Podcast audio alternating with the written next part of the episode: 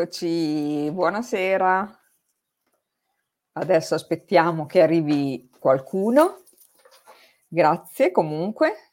Buonasera a tutti. Allora, un'altra serata con una nostra cara amica che ormai è di casa. Ormai non la chiamerei più intervista.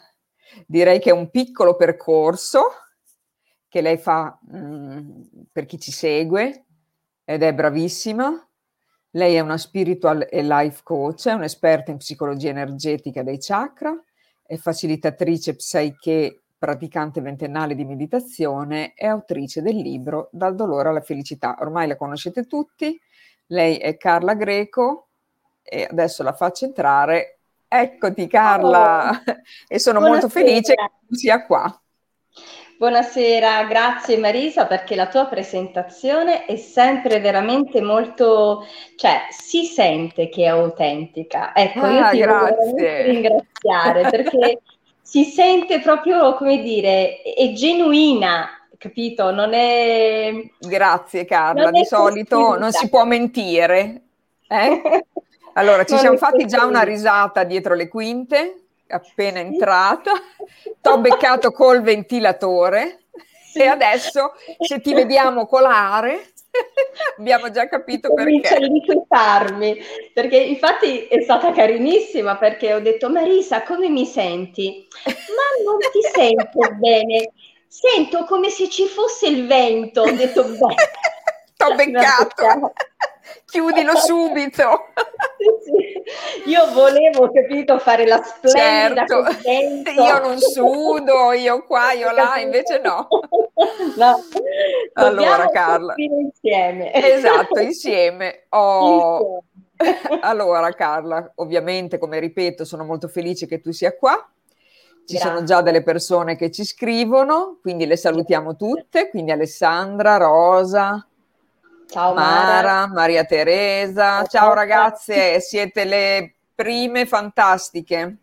Allora, Bene. Carla, sei eh, già venuta un bel po' di volte.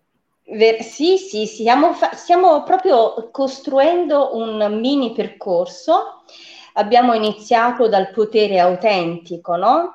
Esatto. Faccio un riepilogo proprio, Brava.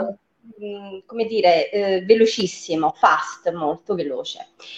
E, allora, abbiamo iniziato con il potere autentico. Cos'è il potere autentico? È quel potere che viene attivato quando nostra, il nostro io, la nostra personalità, si allinea con lo scopo dell'anima, quindi con il sé superiore, ok? E il sé superiore anima, essenza divina, il centro, l'essenza, sono tutti sinonimi per parlare della nostra scintilla divina. Mm, come dire, come dice anche la nostra cara amica, no? Tante strade portano sempre nella stessa direzione. esatto, come dice la nostra cara amica Alessandra Pizzi, come esatto. dice il titolo di un suo famoso libro. Libro. Esatto, della, sempre della casa editrice Le Due Torri, no?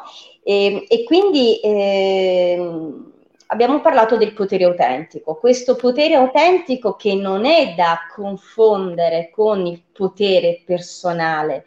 Il potere personale è eh, qualcosa che è utile, perché ci serve anche quello, perché l'anima se sceglie una determinata personalità e perché ha bisogno di quelle qualità ha bisogno di quel potere personale, ha bisogno di quelle caratteristiche. Quindi anche il potere personale ha un suo perché e eh, ha un suo senso in questo, eh, in questo percorso. Però il potere autentico si distingue dal, per, dal potere personale perché il potere autentico trascende il potere personale ne, ne fa parte, lo, ehm, ne costituito, ma non è il potere personale. È una, è una, parte, diciamo, del potere autentico, perché ovviamente senza il potere personale, no? senza una forte volontà e senza un forte potere personale, l'anima non può realizzare il suo scopo. Mm?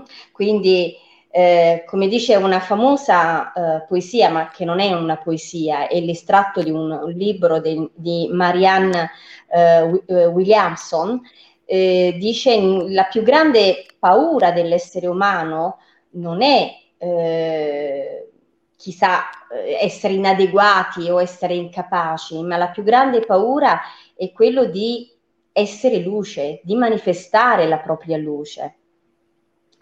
Quindi per manifestare la nostra luce abbiamo bisogno di quel potere personale, quindi va riconosciuto, eh, gli va dato uno spazio sacro, un riconoscimento sacro e a quel punto il potere personale, se messo al servizio della nostra essenza divina, ecco che lì si attiva il potere autentico. Dopo che, e questo ne abbiamo parlato nella prima puntata. Esatto, diciamo che adesso noi siamo a puntate. esatto. La seconda puntata abbiamo parlato del, del potere della, della, fede, no?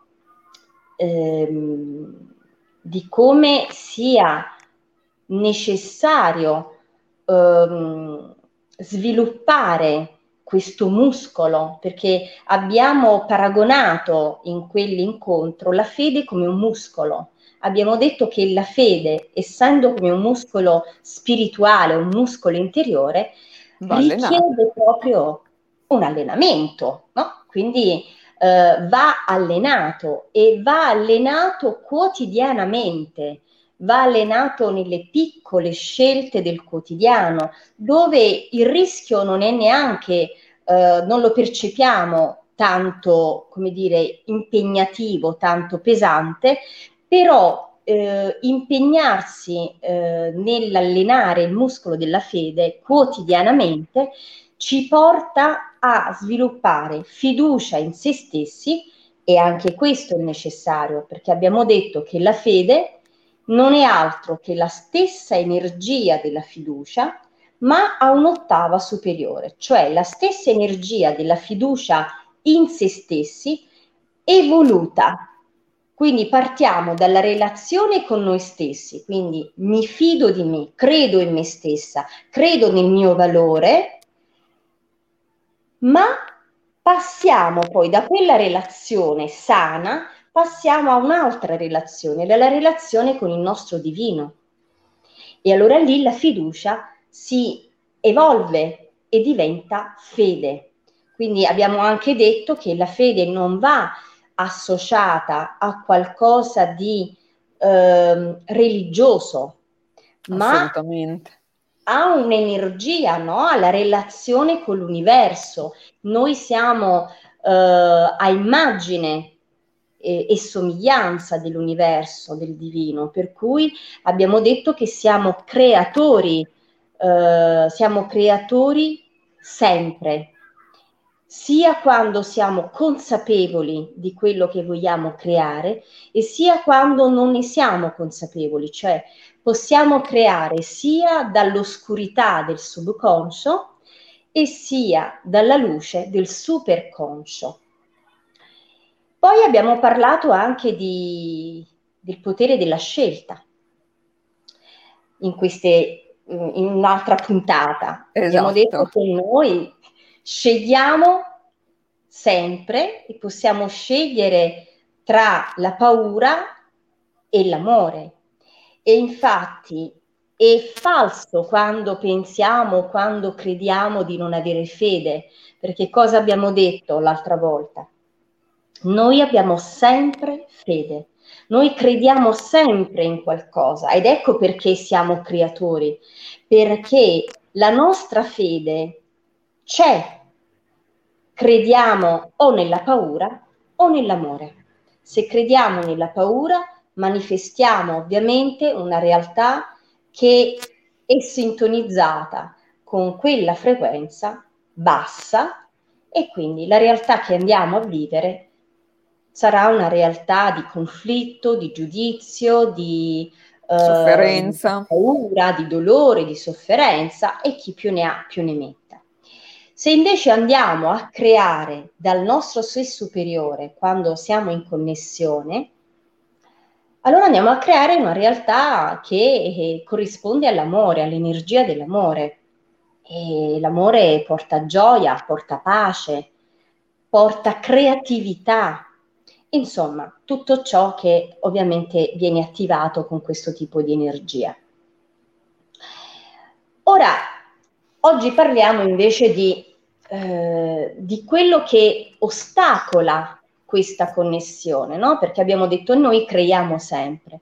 Ora, se creiamo da una eh, posizione di ignoranza, cioè dove ignoriamo che noi siamo anzitutto e prima di tutto, e direi anche soprattutto, essere, un essere spirituale, noi siamo un essere spirituale, siamo spirito, se ignoriamo questa verità, ovviamente ci sentiamo separati e ci sentiamo in conflitto e soprattutto impauriti, perché quando eh, non riconosciamo il nostro spirito, la nostra essenza, l'energia che produciamo, che emettiamo, è soprattutto un'energia di paura.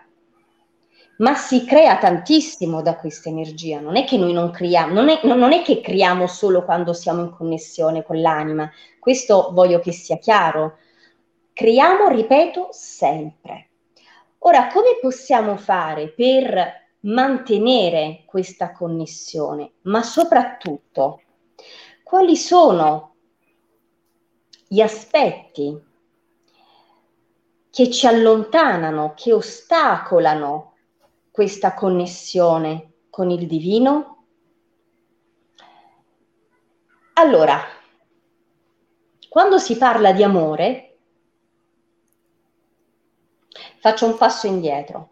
Per poter eh, favorire la connessione con la nostra anima, è assolutamente necessario entrare in connessione con l'energia cristica, cioè con l'amore. Noi siamo amore. E questa non è una cosa eh, un'esperienza, come dire, una conoscenza intellettuale, ma è proprio un'esperienza che possiamo fare dentro di noi. Basta fermarsi qualche minuto durante la giornata e incominciare a pregare oppure ritagliarci uno spazio di pochi minuti di ascolto, di silenzio e incominciamo a sentire che dentro noi siamo amore, che noi siamo fatti di amore. Quindi il, il tramite tra l'io e l'anima è l'amore. Quindi sviluppare questa energia cristica ci permette di sperimentare la nostra capacità di amare in maniera incondizionata. Ora, come si fa? Perché ovviamente...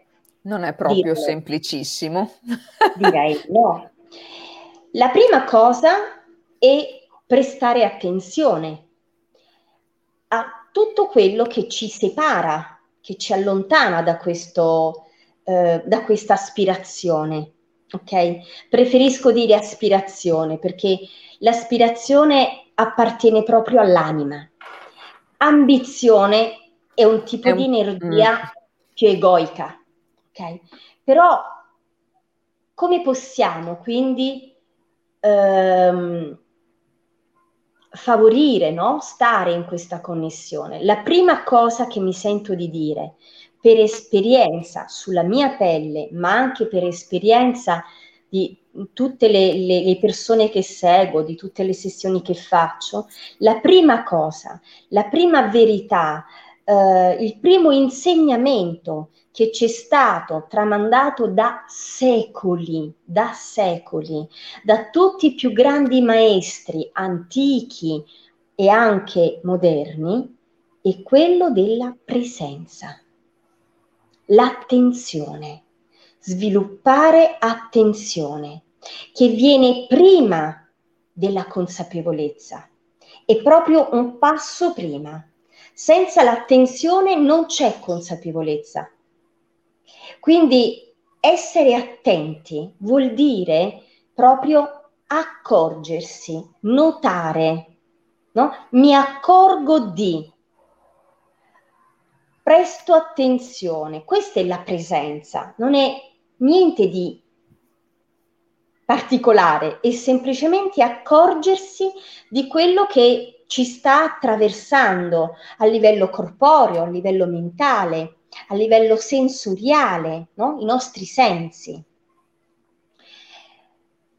Ora, se abbiamo, abbiamo detto che l'amore è, è il nostro eh, tramite.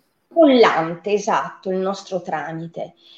E normalmente, eh, quando si parla di amore, si, si pensa che il, il, suo, come dire, mh, mm, il suo contrapposto sia l'odio, no?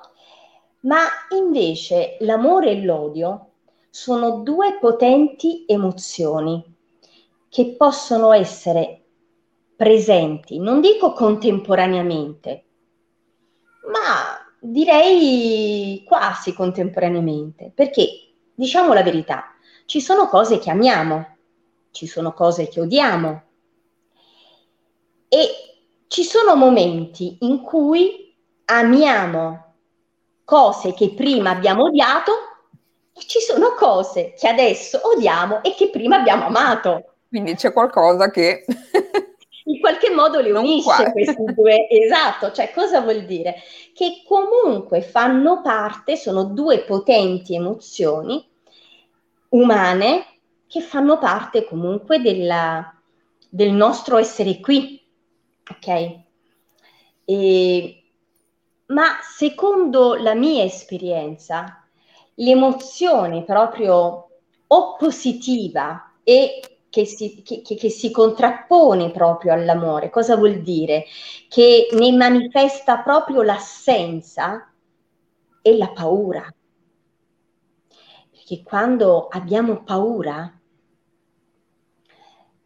noi eh, attraverso la paura stiamo consapevolmente o inconsapevolmente, stiamo eliminando in quel momento l'amore dalla nostra vita. Cioè stiamo scegliendo di eliminare, mettere da parte l'amore.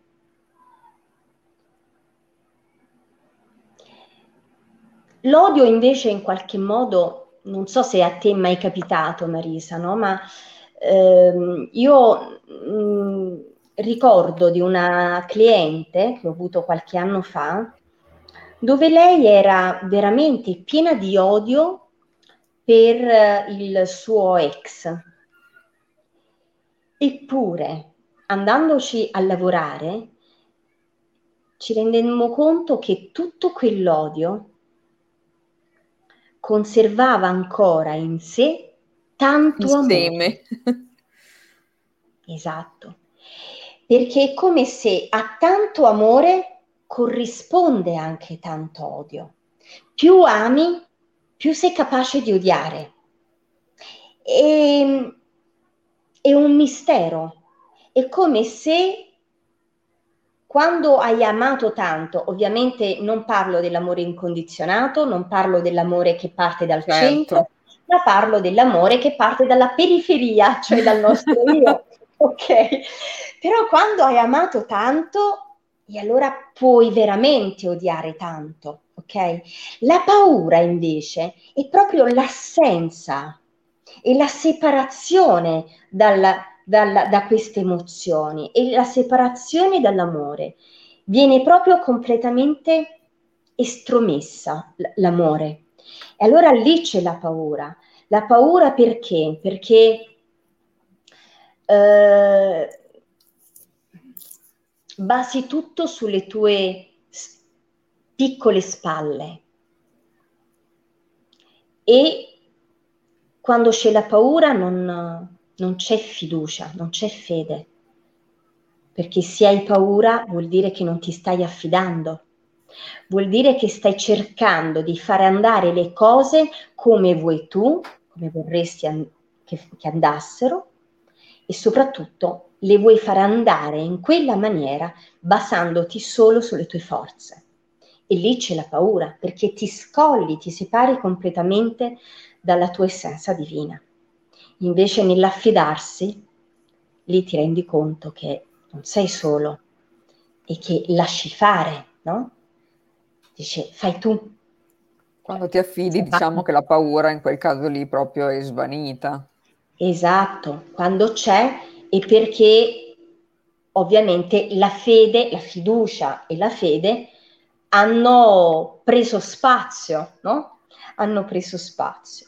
Ora, l'ego, che cos'è l'ego? L'ego è semplicemente una, un personaggio che viene costruito per non entrare in contatto con le ferite che hanno generato quel personaggio. Che cosa fa l'ego? Costruisce una serie di maschere per non farci, per non soffrire, per non entrare in contatto con quelle ferite. E l'ego si nutre quindi di paura. Dove c'è la paura, c'è l'ego.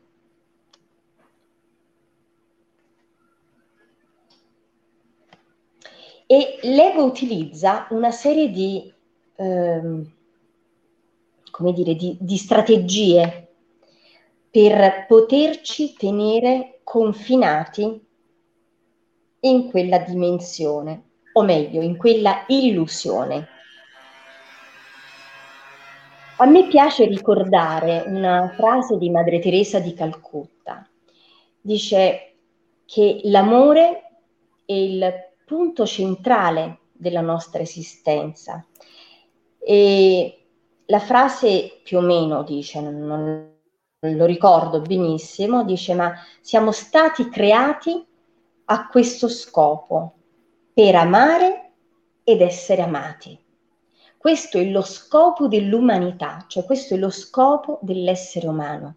Poi ognuno ha una missione specifica, ma lo scopo dell'anima è di venire qui per imparare ad amare, per raggiungere quell'amore cristico, quell'energia cristica. D'altronde Gesù ci ha lasciato il, il più bel comandamento. Ama il prossimo tuo come te stesso. Non ha detto più di te stesso, tu come te stesso. Quindi tutto parte sempre dalla relazione con noi stessi. La fiducia in noi stessi, che si trasforma in fede. Amare me stessa per arrivare quindi a essere un terreno fertile per la nostra anima. Perché se non c'è amore per noi stessi, allora non riusciamo a metterci al servizio dell'anima, della nostra anima. Perché? perché eh, se non ci amiamo vuol dire che mettiamo in campo quelli che io ho definito gli ostacoli, gli ostacoli che ci allontanano dalla connessione con l'anima. E quali sono questi ostacoli? Sono il giudizio, la vergogna, la colpa. Questi tre ostacoli, ovviamente la paura è alla base di tutto. Questi tre ostacoli sono quelli che io ho riscontrato veramente essere eh, tre ostacoli proprio, tre vampiri, tre vampiri che assorbono la nostra eh, energia, energia e soprattutto ci allontanano dal nostro vero sé. Perché quando c'è il giudizio, partiamo dal giudizio verso gli altri, che forse è quello più semplice. Noi cosa facciamo attraverso il giudizio? Innanzitutto il giudizio parte dalla paura, sempre. Perché alla base del giudizio, della vergogna e della colpa c'è sempre la paura, sempre. Sono vergo- eh, giudizio, vergogna e colpa sono tre espressioni dell'ego. E abbiamo detto che l'ego si nutre di, di paura. paura. E, e il suo e come pane dire, quotidiano, diciamo. Il suo pane quotidiano, bellissimo, sì, è proprio il suo pane inutili, eh, eh, quotidiano. Mentre il pane quotidiano dell'amore, eh, della, dell'anima, dell'anima, è l'amore, e, e l'amore e la gioia e la pace, mentre l'ego è la paura. Quindi quando dico paura vuol dire conflitto, vuol dire lotta, vuol dire attacco, vuol dire fuga. Sono tutte manifestazioni della stessa energia, della paura. Quindi quando parliamo di giudizio, di vergogna e di colpa, stiamo parlando di tre espressioni dell'ego che partono tutte e tre sempre dalla paura. Allora, vediamone una alla volta. Il giudizio abbiamo il giudizio degli altri, che ovviamente rappresenta la nostra realtà interiore. Quindi se io incontro sempre persone che mi giudicano, oppure sono io a giudicare gli altri, che cosa sta succedendo? Sta succedendo che all'interno dobbiamo immaginare di avere un proiettore che dal nostro centro proietta un film esternamente e può essere un film di paura oppure un film di amore. In quel caso, nel primo caso, se io non ho riconosciuto il mio giudice interiore, se non ho riconosciuto tutti i giudizi che ho nei miei confronti, allora io proietterò fuori di me, sugli altri, il mio giudizio, cioè quella parte di me giudicante che io non mi riconosco, giudicante nei miei confronti e nei confronti degli altri. Che cosa vuol dire? Vuol dire che eh, si crea una proiezione, in psicologia si chiama proprio proiezione, un transfer, ok? Cioè io trasferisco sull'altro quello che o non mi sono riconosciuta o quello che o quello che non mi sono permessa di manifestare. Quindi anche qualcosa di bello, sia chiaro, posso proiettare verso l'esterno, per esempio, il classico esempio di quando eh, eh degli allievi queste relazioni anche un po' discutibili tra allievi e maestri nella crescita personale, dove l'allievo proietta sul maestro tutte le cose più belle. Ma tutte quelle cose più belle non sono altro che aspetti di sé che non ci siamo permessi di manifestare, quella famosa luce che noi non manifestiamo, di cui abbiamo paura e che proiettiamo sul nostro maestro. E così anche per il giudizio. Quando c'è il giudizio attivo, perché? Da che cosa? Abbiamo detto che nasce dalla paura, no? che, che, che, che scaturisce dalla paura. Allora, io riporto un po' la mia esperienza con i miei clienti, no? Ma anche l'esperienza su di me, sulla mia pelle, no? Certo. Eh, tanti anni di meditazione eh, mi hanno aiutato molto a, a, essere attenta a certi meccanismi, a, a, come compare, come si forma il pensiero, mh, mm, a quella micropausa che c'è no? tra, tra eh, il pensiero e, e poi lo stato d'animo. Allora, spesso il giudizio scaturisce dalla paura di non essere all'altezza, dalla paura di essere inadeguati, dalla paura di essere incompleti. E spesso è anche una credenza, cioè proprio percepisco di non essere completa, cioè di non essere abbastanza. Io ho clienti, per esempio, eh, spesso dicono io faccio tante cose, mi do da fare, ma ho sempre la sensazione di non essere abbastanza, no? Cioè che quello che faccio non è mai abbastanza. Pensa che, cioè, che sensazione proprio di, eh, di malessere, no? di incompletezza.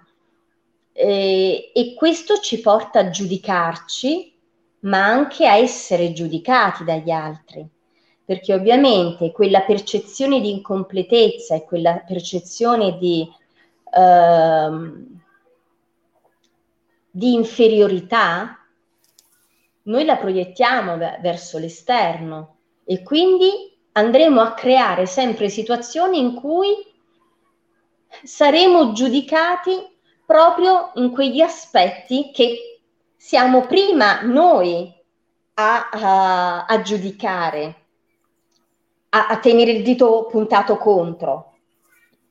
Quindi il giudizio abbiamo visto che nasce da questo tipo di, di paure e ricordiamo che dietro ogni paura ci sono i nostri programmi mentali, inconsci, quindi le nostre credenze, le nostre convinzioni stanno lì dietro alle paure.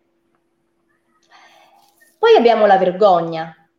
Anche la vergogna abbiamo detto che nasce dalla paura che, viene, che scaturisce da, da, da alcune paure. La vergogna è, è, una come dire, stretta del giudizio, um, perché quando ci giudichiamo incompleti, inadeguati, uh, eccetera, eccetera, incapaci. Per esempio, ieri una mia cara cliente durante la sessione ha detto io ho proprio la percezione di non essere degna del divino. Non è una Dietro bella sensazione.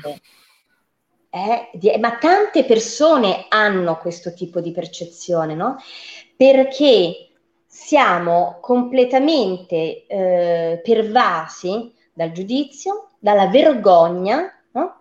ecco, il non sentirsi degna, la vergogna di non sentirsi all'altezza, di non sentirsi degna. Lì c'è tanta vergogna. Quindi la vergogna ci porta proprio a percepirci non degni, non meritevoli, e infatti quando si entra in contatto con la vergogna, spesso durante la sessione andiamo a scoprire, durante i bilanciamenti con Psyche, che eh, l'affermazione che più risuona alla persona inizia con il mi merito. Quindi mi merito, sono degna, allora lì abbiamo lavorato sulla vergogna e andiamo ad allineare quindi l'io, la personalità con l'anima, attraverso un'affermazione, attraverso una serie di tecniche, eh, tra cui l'integrazione emisferica, e dove andiamo a sostituire un programma limitante e dannoso come non sono degna del divino, cioè una persona che pensa di non essere degna del divino, può immaginare Marisa che no, sì. creerà delle realtà fatte di scarsità, no? di dolore, di sofferenza. Conflitti e, anche. Conflitto, esatto, no? Eh, e, eh, e, quindi ehm, quando entriamo in contatto con la vergogna, eh, in genere le, le, affermazioni che andiamo a bilanciare e che andiamo quindi a installare nel, eh, a instillare nel subconscio sono frasi con sono degna di, mi merito di, eh, eccetera, eccetera, eccetera. Poi abbiamo la terza, che è la colpa, perché ovviamente se mi giudico e mi vergogno di quel giudizio o di quella parte che giudico, poi mi sento in colpa. Questo è, è il, io l'ho chiamato il triangolo delle Bermuda, perché è carino. e non ne esci più. Quindi, a parte quando passi da Carla. Direi di sì. sì. Chiedo scusa, bevo un pochino. Certo. Anche perché senza il ventilatore incomincio a sentire... Ma chissà chi dire... è che ti ha detto di spegnerlo, io la vorrei conoscere. come dire, sento il pericolo di liquefarmi tra un po'. Passo, cambio, come dire, cambio stato. Fai anche la dieta stasera, guarda. No, guarda, proprio oggi sono andata dalla nutrizionista, quindi ecco. ci sta. Ci sta. Però diciamo che il passaggio dovrebbe essere più graduale. Okay, esatto, non proprio così veloce. No, direi che il pericolo potrebbe essere, cioè il risultato potrebbe essere più dannoso. Vero. Allora, ehm, la colpa, il senso di colpa è veramente un demone potentissimo, potentissimo in negativo ovviamente, certo. perché il senso di colpa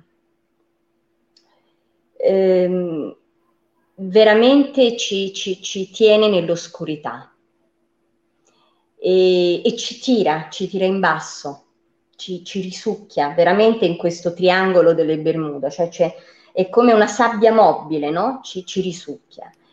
E anche perché quando c'è il senso di colpa, che ripeto, sono veramente tutti e tre in genere, quando c'è il senso di colpa c'è la vergogna e c'è il giudizio, quando c'è il giudizio c'è, cioè sono tutti e tre quasi sempre presenti, è difficile trovare solo uno di questi aspetti.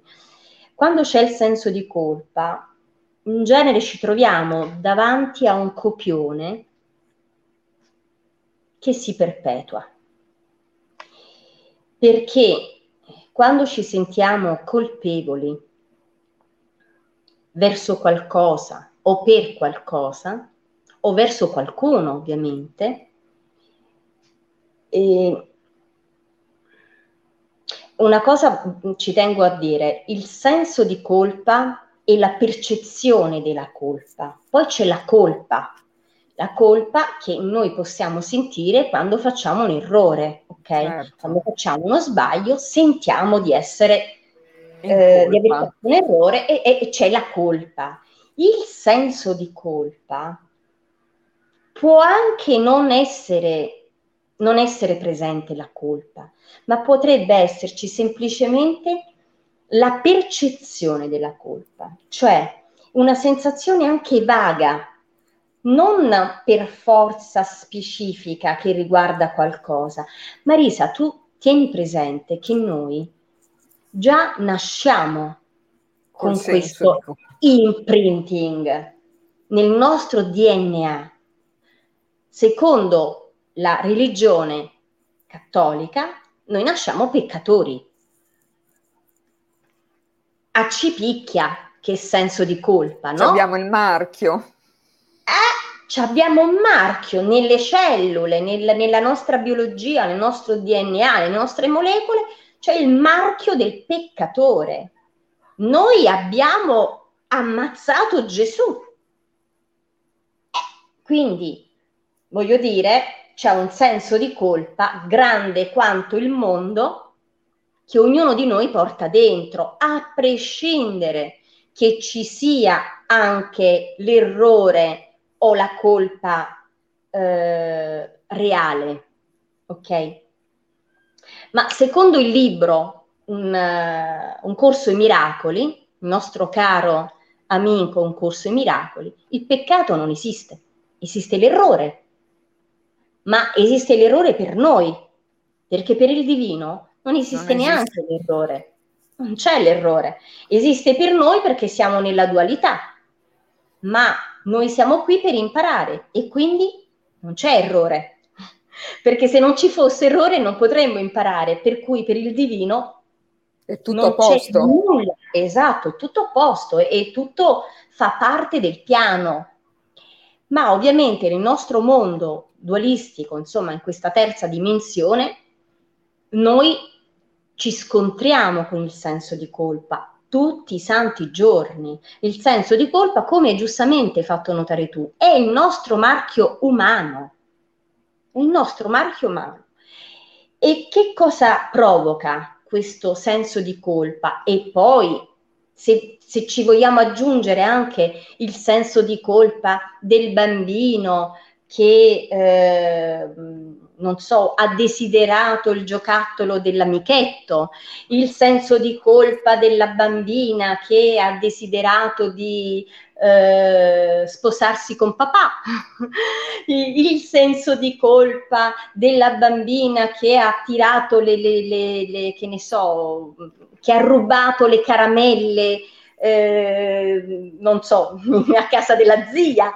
Voglio dire, ci sono sensi di colpa che ci portiamo, che sono eh, antichi e che ci portiamo, ognuno ci, si porta il proprio bagaglio di sensi di colpa dalla, dalla nostra storia personale, piccoli, grandi, immensi, ma sono tantissimi e sono, io perciò dico, è, è il demone principale perché eh, Daniel Lumera no? ci insegna il perdono, perdonare appunto questi, queste colpe, questi errori, perché senza il perdono non riusciamo a liberarci da questo copione che mettiamo in scena. Ma quale copione? Se io mi sento colpevole, che cosa vado a fare? Vado a creare un copione dove devo espiare le mie colpe. E quindi attraverso malattie, malattie che si ripetono, attraverso il non essere felice, attraverso la scarsità, la povertà, i fallimenti.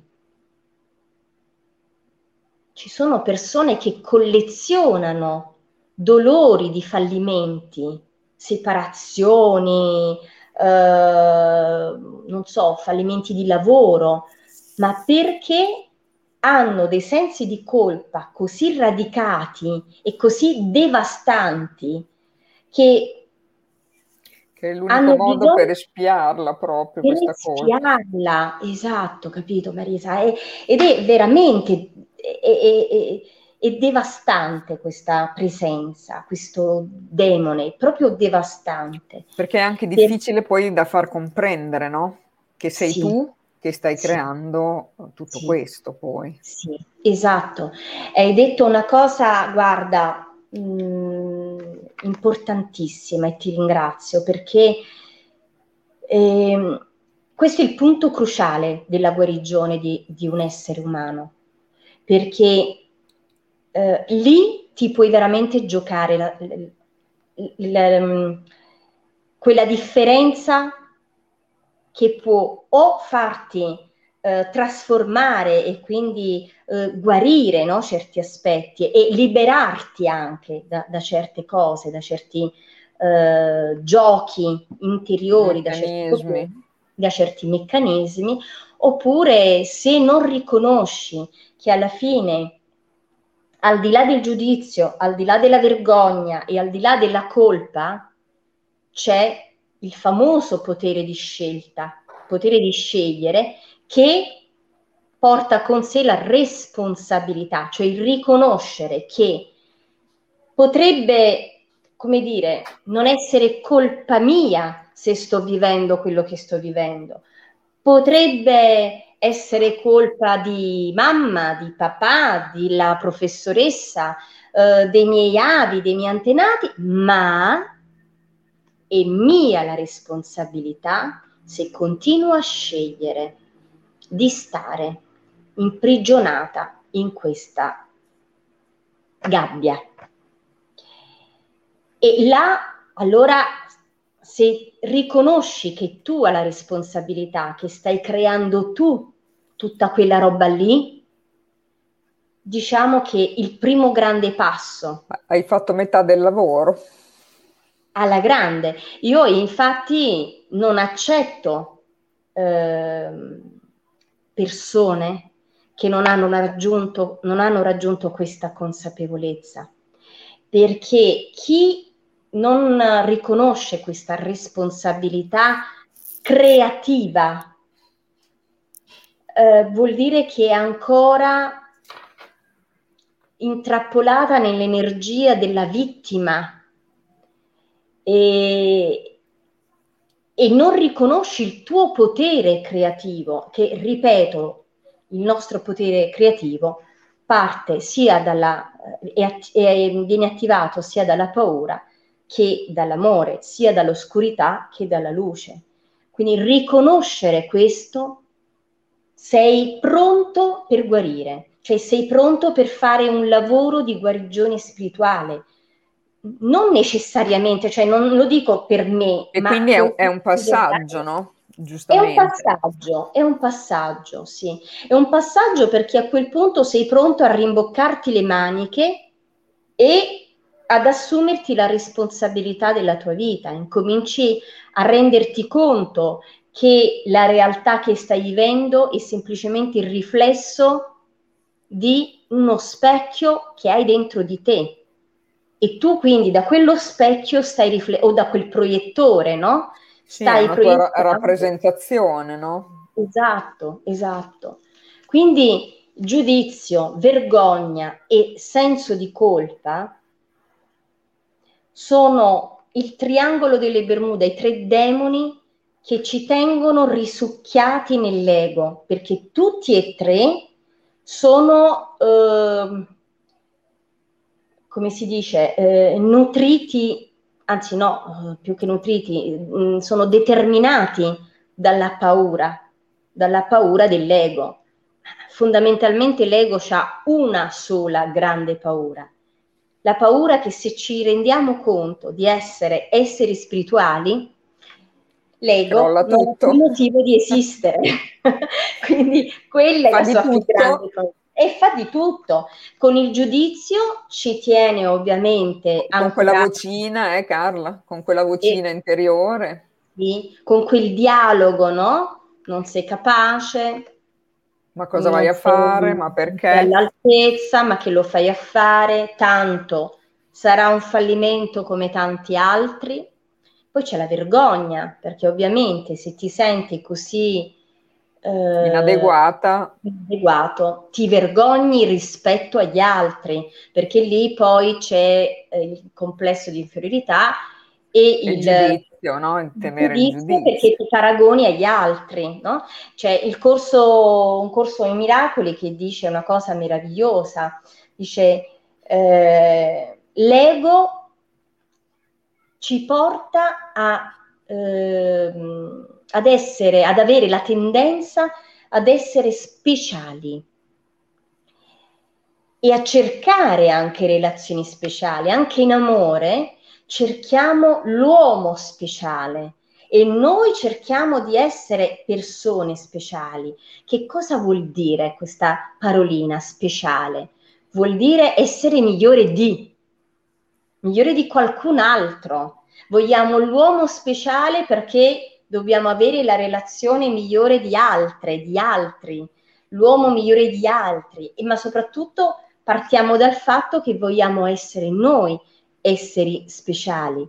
La verità è che quella specialità, o come dice il corso i miracoli, la specialezza, quella specialità, quell'essere speciale, noi lo riusciamo a diventare e a manifestare solo dopo che abbiamo riconosciuto la nostra luce, la nostra capacità di eh, provare compassione per noi stessi.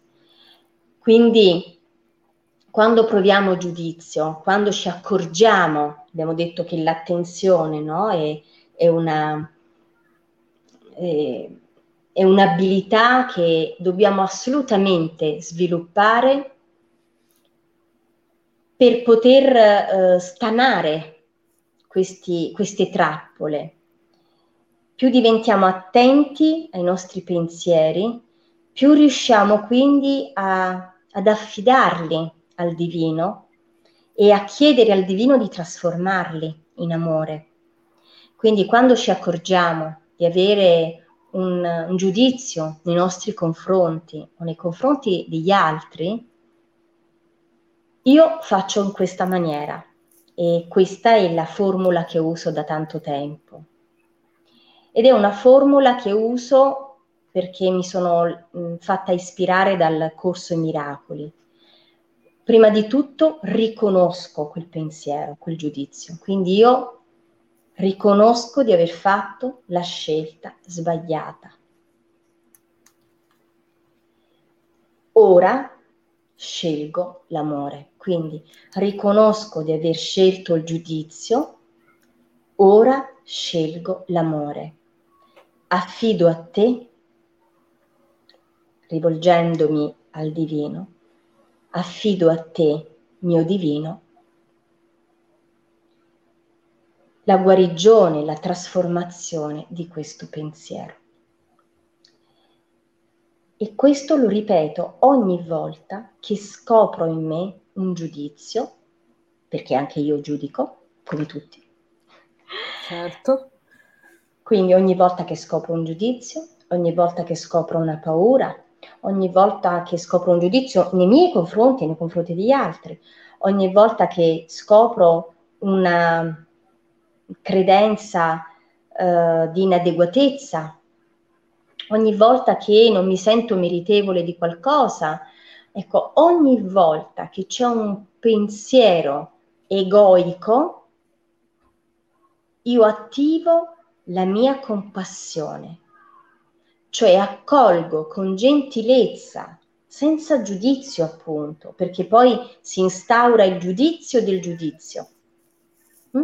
Quindi accolgo con gentilezza e direi anche con curiosità e affido quello che, che, che scopro, quello che, con cui entro in contatto, lo affido al divino, all'universo. E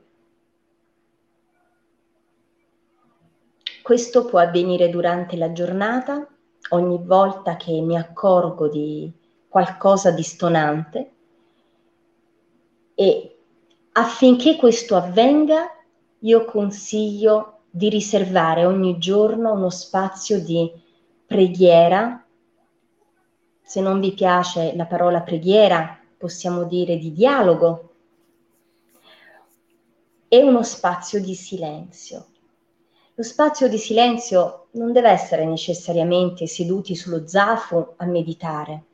Lo spazio di silenzio può essere anche una passeggiata nella natura, può essere anche una passeggiata in riva al mare, un bosco, eh, può essere anche sedersi, non so, sul divano, restare con gli occhi chiusi, ascoltare il proprio respiro.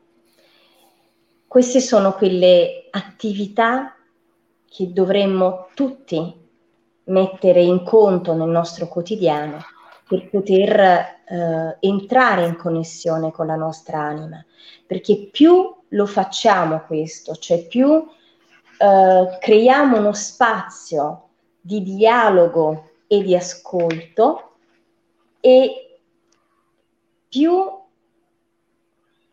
rius- impareremo a sentire sempre di più la voce dell'anima invece della voce dell'ego.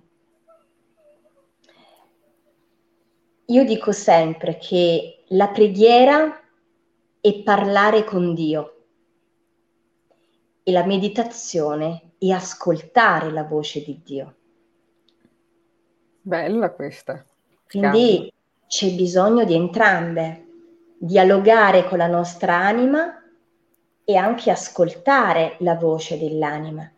Per poter dialogare con l'anima lo possiamo fare in qualsiasi momento lo possiamo fare in silenzio nella nostra mente, lo facciamo anche a voce.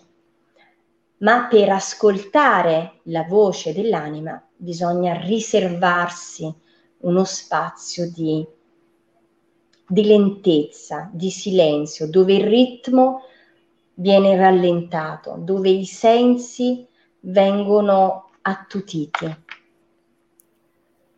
Quindi il fatto di chiudere gli occhi, per esempio.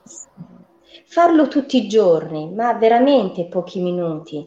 Poi diventa talmente indispensabile, cioè io non potrei più fare a meno, io non, non ne posso fare a meno.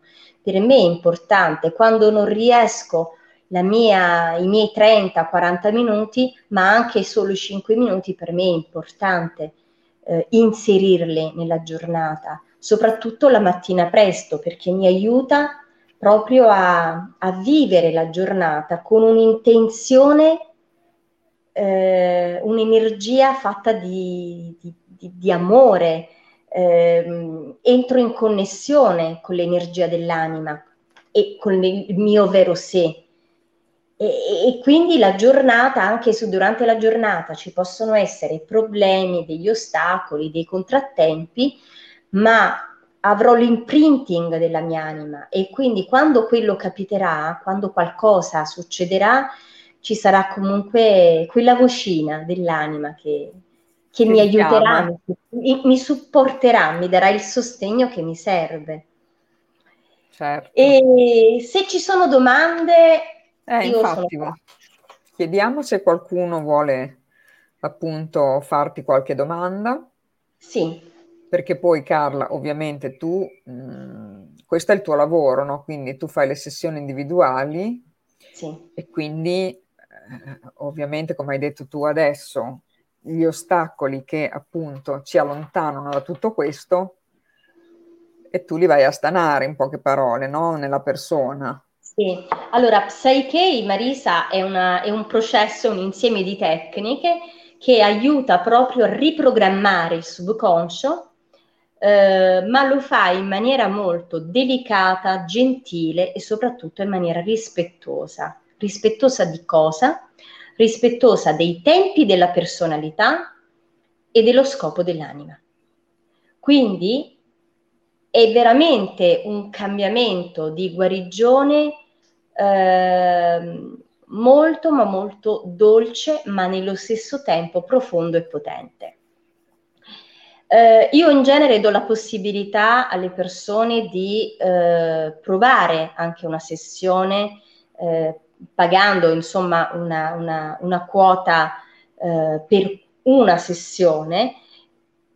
Chi vuole invece fare un percorso, cioè vuole lavorare su un obiettivo eh, non so, mi contattano persone che vogliono cambiare il lavoro, ma certo. che hanno paura del cambiamento, allora si va a lavorare su quelle, quell'obiettivo attraverso un percorso di due mesi. Oppure eh, c'è chi, per esempio, mh, mm, non so, vuole lavorare invece su aspetti di sé, eh, chi non riesce a dimagrire, oppure chi non riesce a, ehm, non so, adesso eh, a credere in se stesso, no? Eh, ci sono molte persone che mi contattano perché hanno perso completamente la fede nella vita, nell'universo, ma di base hanno perso la fiducia in se stessi e quindi si lavora molto su questo, cioè andiamo a lavorare sul potere personale. Anche qui in un paio di mesi si fa un bellissimo lavoro completo. E l'aspetto spirituale è sempre presente perché si va sempre a coinvolgere eh, quella parte. Quella parte là, sempre, perché eh, per me è finito il tempo del coaching classico. Io vengo da, quel mondo, vengo da quel mondo, ma eh, per me oggi, quando si parla di guarigioni, di trasformazioni, di cambiamento, non si può assolutamente, soprattutto oggi nel periodo, il periodo che stiamo vivendo, non si può escludere, non si può estromettere questo aspetto, perché soprattutto oggi la nostra, il nostro spirito sta proprio aspettando che personalità pronte, personalità eh, pronte a, a lavorare al cospetto dell'anima. Certo. Allora, Carla. C'è qualche domanda? No, ancora okay. no. Quindi puoi andare. Allora, possiamo fare a questo punto anche il gioco del libro. Sì. Allora, il mio libro è... Ah, volevo, Mar- Marisa, se posso aggiungere. Certo. Eh, dal 16 al 18 luglio ehm, ho organizzato un weekend a, Lu- a, a Ischia, Casamicciola Terni. Bello. Insieme a una cara collega, eh, lei è un'insegnante di FT, e Elisabetta Paparoni, e eh, questo weekend è proprio un weekend di ritiro spirituale, ma anche un weekend di benessere psicofisico. Sarà un weekend proprio di pura gioia, con una piscina che ha una, un'acqua particolare, un'acqua sorgiva, dalle proprietà miracolose, e, e poi Uh, useremo anche altri strumenti, quali gli archetipi, gli arcani maggiori dei tarocchi e tanti altri strumenti, il pendolo, uh, carte, altre carte ancora, mh, mm, altre carte che rappresentano messaggi dell'universo. Porteremo anche delle candele consacrate con una cera particolare, eh, degli oli essenziali, faremo quindi massaggi, faremo il battesimo eh, in quest'acqua eh, di, di, di, questa piscina. Insomma, sarà un weekend dove passeremo. Dall'io sono corpo all'io sono spirito, quindi dalla materia allo spirito e poi ci sarà, diciamo, il, ehm, il matrimonio, ecco tra, tra, due, tra questi due aspetti. Per cui chi è interessato, chi vuole... Ripeti la data, Carla? 16, 17 e 18 luglio, eh, venerdì, mh, mm, sabato e domenica. Quindi se vogliono c'è... possono scriverti sì, no, nella sì. tua mail, per esempio. Sì, sì. Eh, mi sembrava diciamo, di averla preparata. Prezzo, è un prezzo veramente simbolico che abbiamo fatto per questi tre giorni, pensione completa, eh, colazione a buffet, pranzo cena, insomma, devo dire, veramente ci sarà anche una passeggiata nel centro di Casamicciola, nel bosco, insomma, veramente tante cose molto belle. Bello, molto interessante. Quindi se allora, uno uh, vuole ti può chiamare direttamente a te, sì, sul, sì, sul post dell'evento nostro ci sono tutti i tuoi riferimenti dove ti possono sì. trovare, quindi eh, li rimandiamo lì insomma. Sì, sì, tranquillamente mi, eh, mi, potete contattare e vi darò tutte le informazioni. Ehm, ok, poi Mm, adesso quindi il tuo Marisa, libro. Pensi? Iniziamo con il Assolutamente, giochino. certo. Ok, allora. Quindi diciamo che le persone li tiri su te i numeri? Sì, allora eh, diciamo che dalla pagina 21 sì. sì dalla pagina Ok, no, dalla pagina uh, 24 sì. alla pagina 205. Quindi mi dite un, un numero a caso e vediamo qual è il messaggio del libro, il messaggio okay. dell'universo. Quindi potete scrivere i numeri. Vediamo che mi sembra che ce n'è già uno. Possiamo dare 61. i numeri. Diamo i numeri in questo momento. 61. Allora. Ecco qua allora. che arrivano. Ecco, a un certo punto ah. vi fermate perché dopo sono troppi.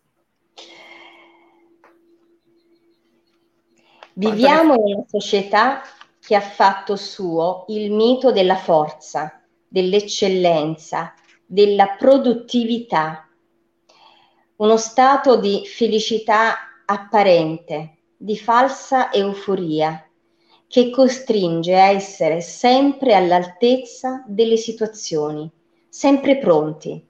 Ma pronti a cosa?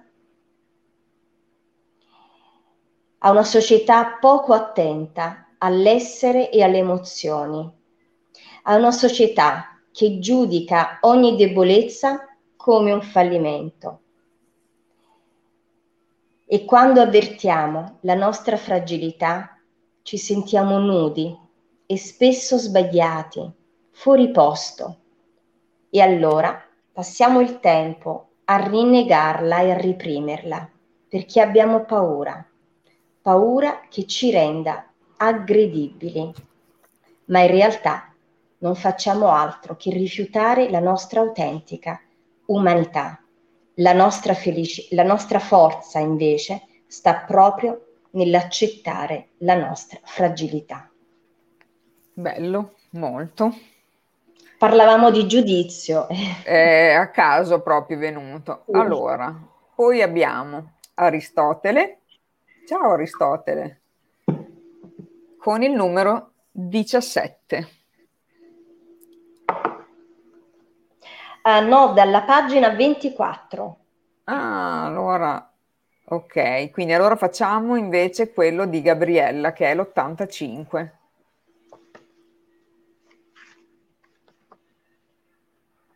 Allora, 85, eccola qui. Tra desideri e realtà ci sono limiti, i nostri limiti, non caratteristiche da ripu- ripudiare, ma umani limiti da accogliere senza giudizio e comprendere. Fanno parte di noi e del rischio che dobbiamo accettare quello di essere felici. Molto, molto bello. Gabriella, questo era per te. Allora, Aristotele ha deciso per un altro numero ed, ed è il 27. Ok, Aristotele.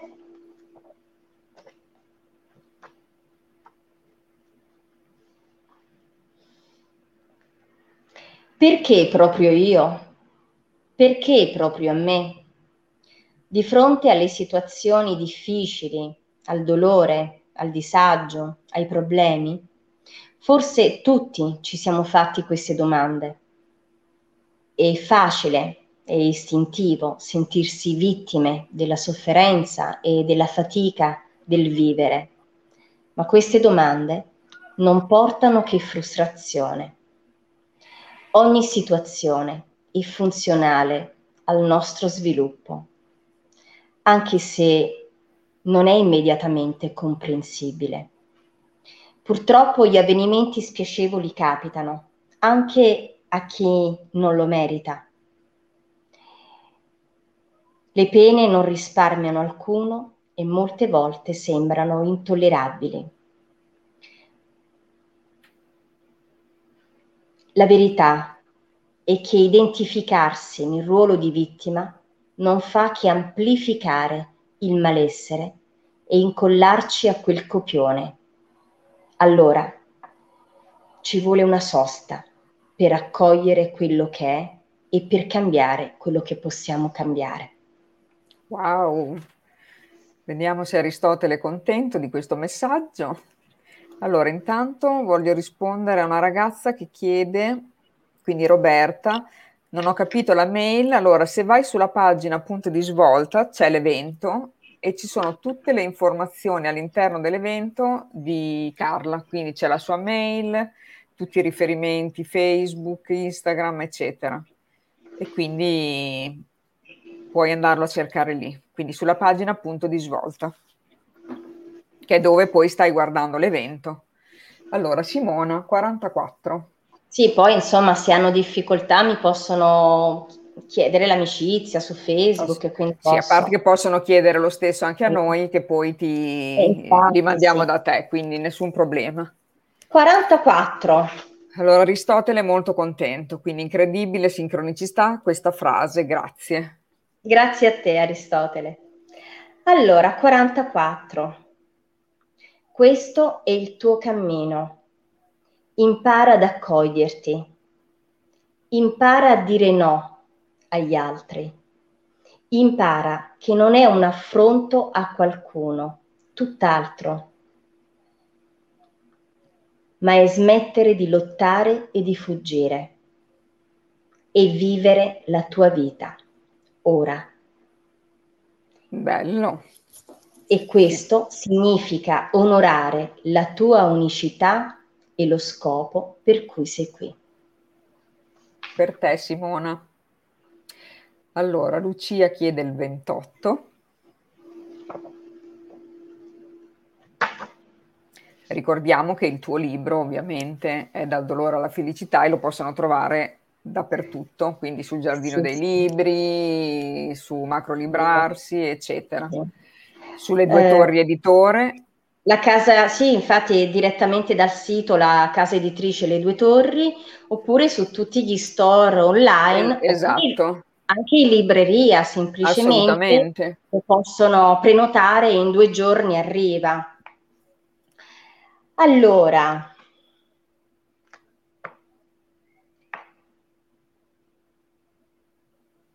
essere umani vuol dire naturalmente non possedere tutte le risposte, accanirsi per trovare sempre un senso a ogni situazione non ci farà stare meglio e non ci fornirà alcuna guida. Bisogna invece essere capaci di sostenere il carico e convivere con ciò che ci accade e vivere con quello che è. La comprensione arriva proseguendo il cammino e comunque vuole sempre la nostra umiltà. Le risposte che possiamo darci non sono assolute, sono relative, parziali, temporanee e magari sono un'infinitesima parte di quella complessa essenza della vita che si svolgerà e porterà ancora nuove domande e ancora nuove risposte. Bellissimo. Giorgia, ok, subito mi ha detto che l'ho saltata. Dunque, Giorgia, qual era il tuo numero? Vediamo qua, che se no mi sgridano. Il 205. Facciamo gli ultimi due. Sì, perché sto per liquefarmi. cioè, incomincio proprio a grondare. Allora, il 205. 205. Allora, Ah, accogliere, semplicemente accogliere. Accogliere la rabbia e la fragilità nascoste, accogliere la solitudine e il senso di abbandono, accogliere la maschera per andare oltre la maschera e accogliere quello che c'è, in silenzio, perché parlare qualche volta non serve. In silenzio, per comprendere oltre le parole. In silenzio, per restare e sentirsi semplicemente vicini. Accogliere con un abbraccio per dire sono qui con te, non temere. Accogliere per ricordare, per asciugare insieme le lacrime, per riscaldare l'anima nuda un abbraccio di pelle e di sguardi per accogliere e continuare a dare un senso al nostro essere uomini. Bello, bello. Allora, queste facciamo che è proprio l'ultimo, perché dici che l'ho saltata Roberta, quindi giustamente 63. 63, quindi magari leggi una piccola parte, poi direi okay. alle persone, magari Carla, visto che tu poverina stai sudando e mi dispiace, sì, sto proprio le persone sudando, possono magari mi possono mandare un messaggio a me che le mando la foto della pagina, così se lo leggono va bene. Allora,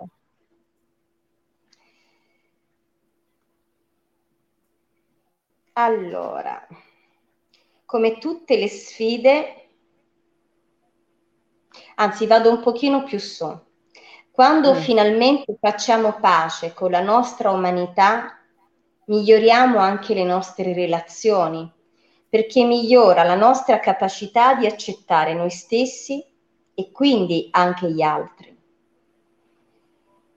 Come tutte le sfide, l'accettazione libera la nostra creatività e ci riconcilia con la nostra parte più autentica.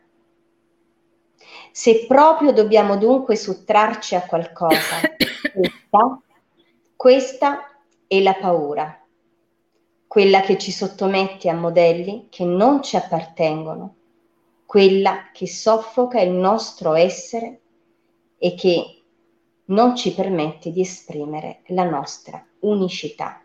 E ne abbiamo parlato proprio prima, vero? sì, abbiamo parlato della paura, del giudizio.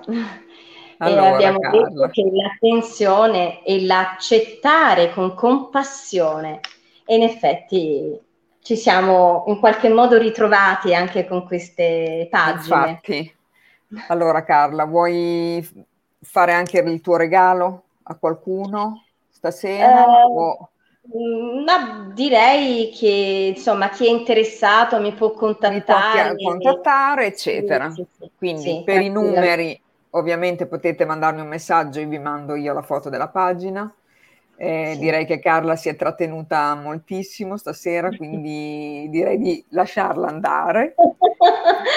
Oltretutto, se mi contattate riceverete anche una sorta di piccolo ebook su questa tecnica meravigliosa che ho dimenticato di dire, menzionata dal grande eh, eh, scienziato e biologo Bruce Lipton nel suo bestseller La biologia delle credenze. Delle credenze. E, e, la tecnica che Bruce Lipton, eh, lui ne ha provate tantissime, ma Psyche è la tecnica che Bruce Lipton ha adottato lo dicono, lo testimoniano tutti i suoi video, cioè ormai è ufficiale, è la tecnica che lui ha deciso di adottare, non è lui l'ideatore della tecnica, ma l'ha adottata perché è stata la tecnica più veloce, più potente che ha ehm, per trasformare le credenze. Le credenze limitanti e sabotanti e quelle che ci allontanano dalla, nostro,